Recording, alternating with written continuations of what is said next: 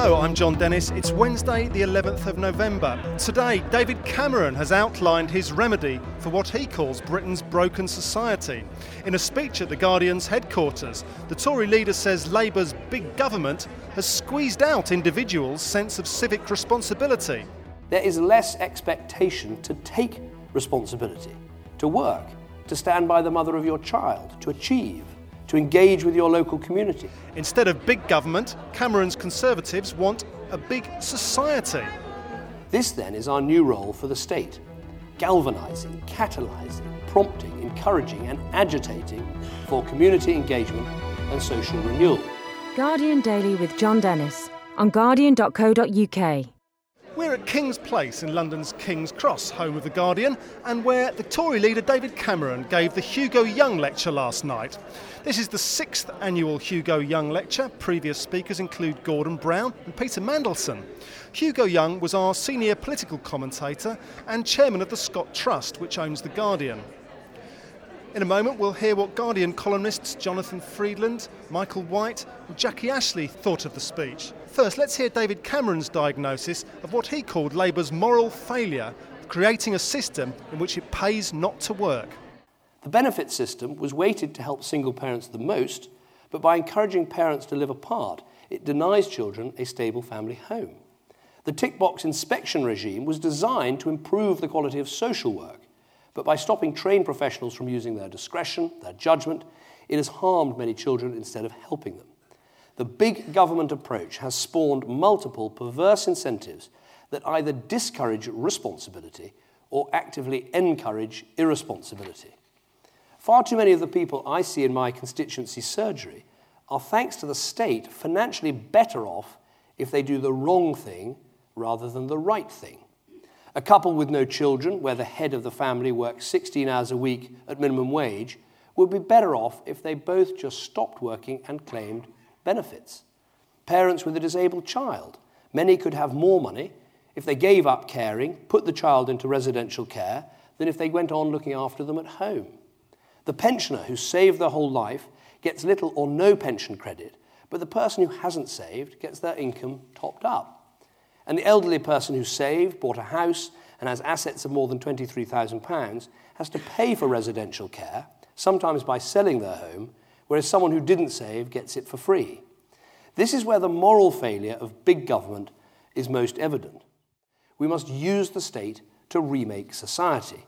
We must use the state to help stimulate social action. Now, social action is already a core part of modern conservatism. When I was elected leader of the Conservative Party, almost four years ago, I asked our parliamentary candidates to start undertaking social action projects in their constituencies, mentoring projects, helping with young people, working in schools, setting up links with schools on the other side of the world. Together, today, there are now around 150 of these projects up and down the country. And if we win the election, the role of social action will be transformed.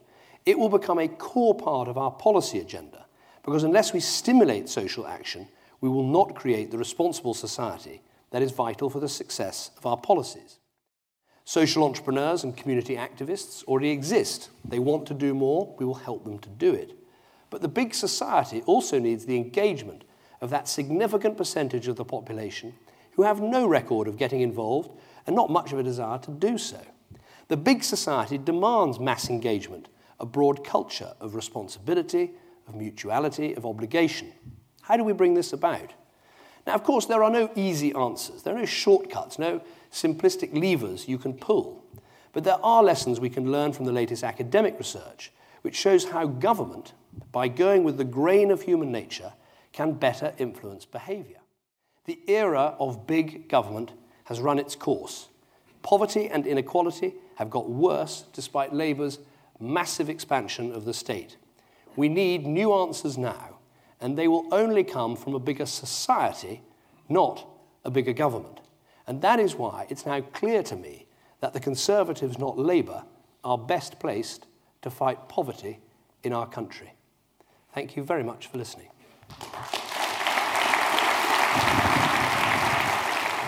I'm with Michael White, Guardian political columnist. Mike, was there anything surprising in this speech? Uh, not a lot new uh, that I spotted. I thought uh, the tone was interesting. The most striking thing about it was if you compare his uh, government is the problem, government created this mess rhetoric of only a month or so ago at the Conservative conference in Manchester, he's now revised this position. That speech didn't go down particularly well and uh, didn't do very well in, in the polls. A bit too anti government, anti state. People, when the markets are collapsing, uh, uh, people uh, look to the state to be the, uh, the people who put an arm around them. So it was much less, it was much more of a revisionist speech. He said, we've got to reshape, remodel the state, not get rid of it, not get rid of government. He said it several times in different ways. That's the first thing I, I, I thought about it. Second thing, I thought that Tony Blair could have said most of it, did said most of it, has said it many times.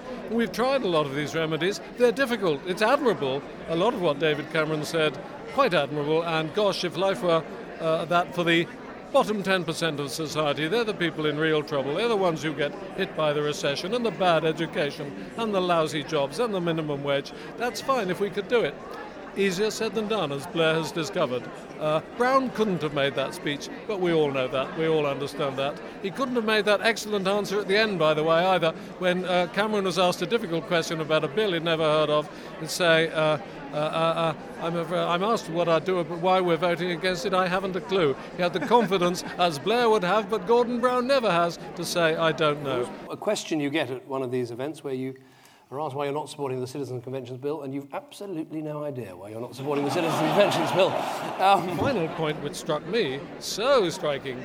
He says, developing his argument about the state, benign and malign and overblown today, he says, said it was generally positive in the 20th century until about 1968. Not what the Tories were saying in 1968, I'm old enough to remember. Uh, and then there's a big gap to 1997 where he says they start expanding it again. Says not a word. I don't think he even uses the words market, let alone free market, let alone privatization, let alone deregulation, let alone rolling back the state. Enormous uh, rolling back of state power, state ownership, state intervention right across industry and society during those intervening years under Mar Thatcher uh, and even John Major. Didn't have a word to say about it. We should focus on the causes of poverty as well as the symptoms because that is the best way to reduce poverty in the longer term. And I believe we should focus on the gap between the bottom and the middle, not because that's the easy thing to do, but because by focusing on those who do not have the chance of a good life is the most important thing to do.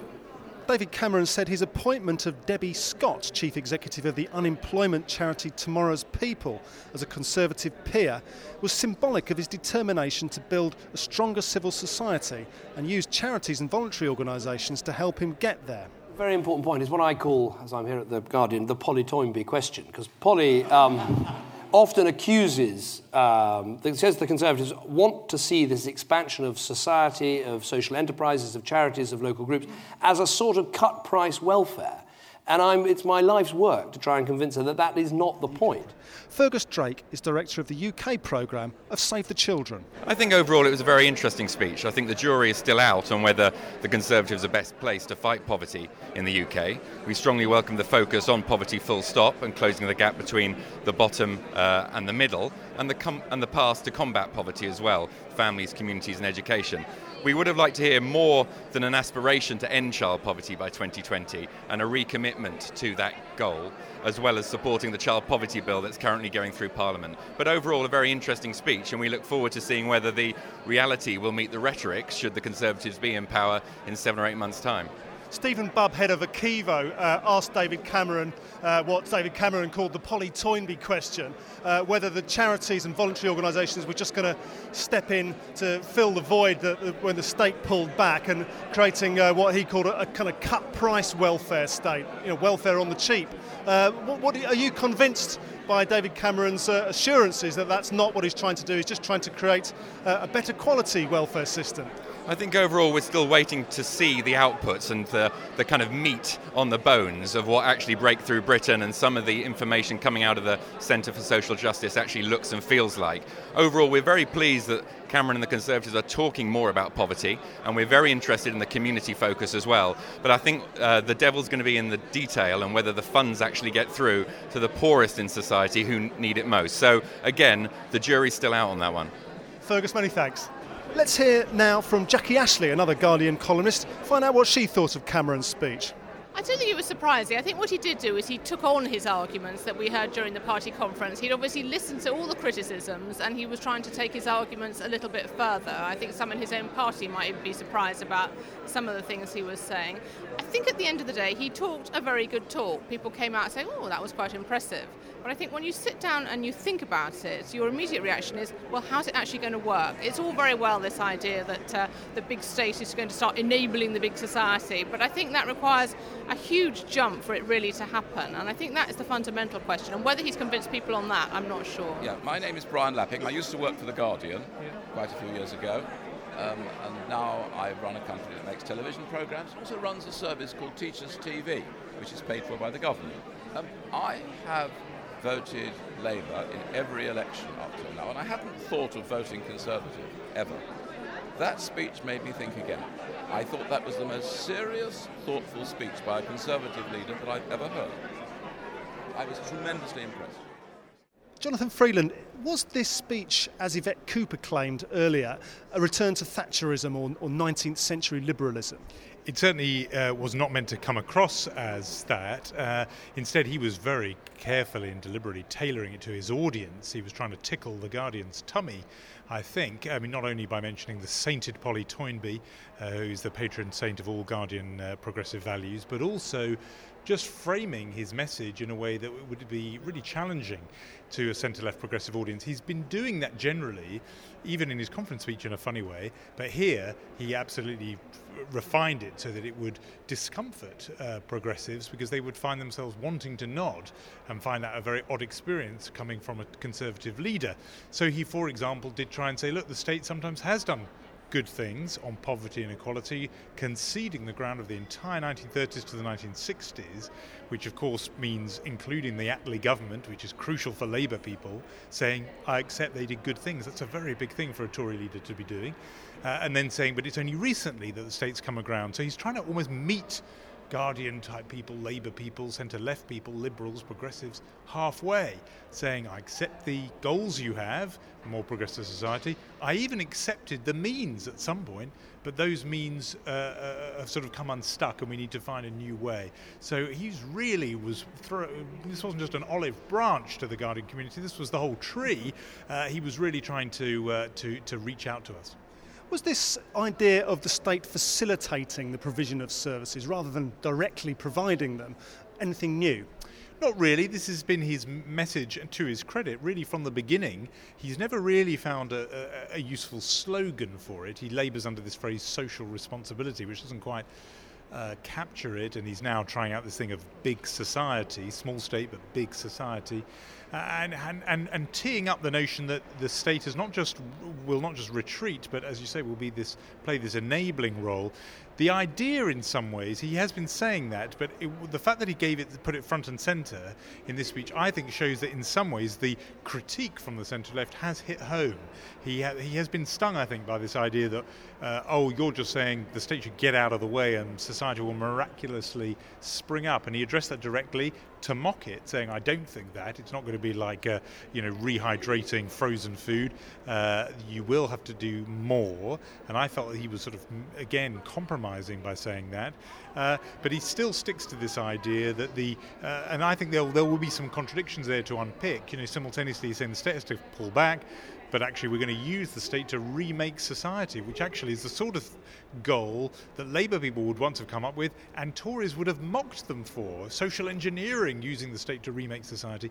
Nevertheless, that is what he was uh, talking about. I thought one thing was uh, also significant was him conceding that, uh, and this again showed respect to his audience, which is very clever, that the notion of believing in a small uh, uh, state, an enabling state, and, uh, and of a local, uh, decentralized society, that that has been part of Labour thinking too.